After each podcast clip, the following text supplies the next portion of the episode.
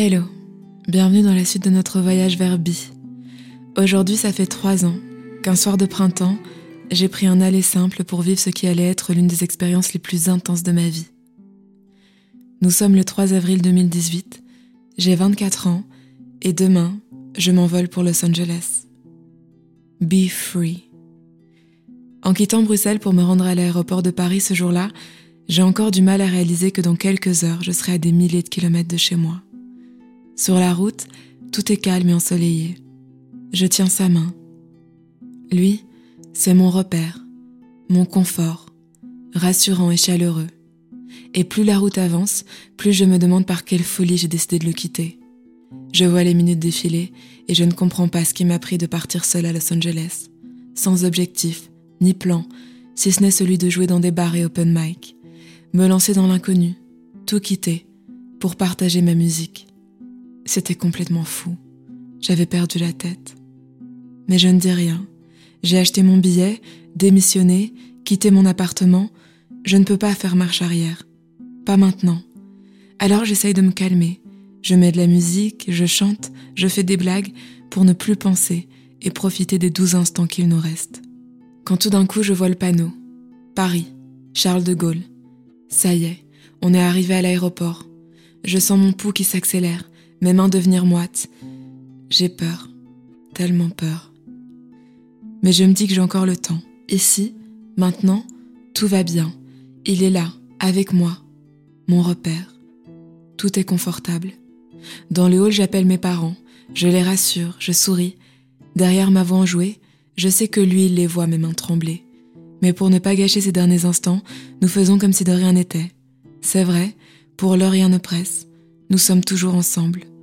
Nous décidons alors de prendre un Starbucks. Il commande un café et moi un chocolat chaud avec plein de chantilly comme je les aime. La tasse est énorme et sans faire exprès je me retrouve avec une moustache de crème. Il sourit. On rigole. J'aime le son doux et apaisant de son rire. Il va me manquer. Puis calmement, nous nous dirigeons vers la porte d'embarquement. Je tiens sa main. Sa présence me rassure.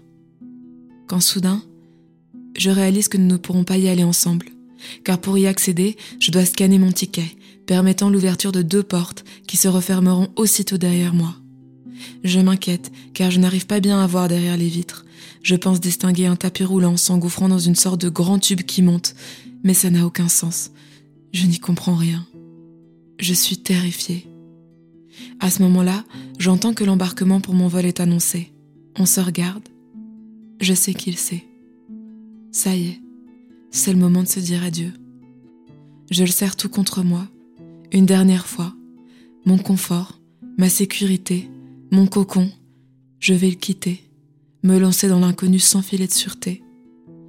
Mais alors qu'au moment de m'avancer vers les portes, il me lâche la main, je sens tout d'un coup une douleur intense vibrer dans tout mon corps, une peine insoutenable. Je m'arrête aussitôt et je fais demi-tour pour courir vers lui. Mon pouce s'emballe, je tremble, je pleure, j'ai mal. Il me demande ce qui ne va pas, mais aucun mot ne sort de ma bouche. Je n'arrive plus à parler, plus à respirer. Je ne tiens plus debout. Il me rattrape, me prend dans ses bras, me dit des paroles rassurantes, mais rien n'y fait. Je n'y arrive pas. Je sais qu'une fois passé ces portes, il sera trop tard. Je n'aurai plus personne à mes côtés, plus aucune sécurité. Une fois, deux fois, trois fois encore, j'essaye de me diriger vers ces portes mais rien n'y fait. À peine un pas dans cette direction, et je sens mes jambes qui se figent. J'ai chaud, je tremble, j'étouffe. Mais qu'est-ce que je croyais? Je n'ai pas cette force, ce courage. Je ne sais pas faire ça, moi, quitter mes repères, tout ce que j'ai toujours connu, pour me lancer dans le flou total, l'inconnu. Tout ça pour réaliser mon rêve fou. Je n'y arriverai pas. Mes larmes ne cessent de couler, et je me sens nulle. Si nulle en colère contre moi-même, mon manque de volonté et de courage. Suffocante là, devant tout ce monde, clouée sur place dans ce hall d'aéroport bondé. J'ai honte. Je veux partir, loin d'ici, me cacher, oublier. Quand soudain, dans tout ce chaos intérieur, je distingue au loin une voix douce qui me parle et me rassure. Je suis fière de toi, Loubi. Tu es forte, tu es courageuse, tu vas y arriver, tout va bien se passer crois en toi, Je me concentre sur cette voix, sur sa voix. Je veux y croire en cette force qui est en moi. Après plus d'une trentaine de minutes, j'arrive doucement à ouvrir les yeux. J'ai toujours du mal à respirer, mais mes jambes ont cessé de trembler. Je repense alors à cette petite fille qui compte sur moi pour réaliser son rêve. Mon enfant intérieur que j'ai trop souvent négligé, oublié, délaissé. Depuis le commencement de ma quête d'amour de soi, je me suis promis de ne plus reproduire les mêmes erreurs. Cette fois, je ne vais pas la laisser tomber. Je vais la rendre fière et lui montrer qu'elle a eu raison de me le confier. Son rêve. C'est maintenant ou jamais. Je prends mon courage à deux mains et toute l'énergie qu'il me reste. J'en suis capable. Je peux le faire. Je vais le faire. Cette fois, j'avance, sans me retourner. Je m'élance une nouvelle fois vers ces fameuses portes. Les larmes coulent sur mes joues, mais je ne m'arrêterai pas. Pas cette fois. Je suis forte. Je suis courageuse. J'avance, sans m'arrêter. Je lui lâche la main sans regarder derrière moi. Je scanne mon ticket, les portes s'ouvrent, je ferme les yeux. Un. Deux. Trois. Ça y est. À ce moment-là, je ressens vibrer dans tout mon corps une sensation inexplicable, un sentiment de légèreté extrême que je n'avais jamais ressenti auparavant, comme si en un coup on venait de m'enlever un énorme poids sur les épaules et que je me levais pour la première fois. Je réalise alors que je ne pleure plus, je ne tremble plus, je souris même. À 24 ans, je venais de faire mes premiers pas. Je m'étais élancée, seule, sans personne à mes côtés.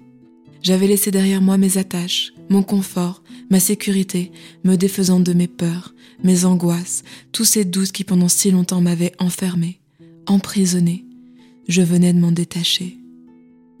Je comprends alors cette sensation indescriptible de légèreté. C'est donc ça, la liberté.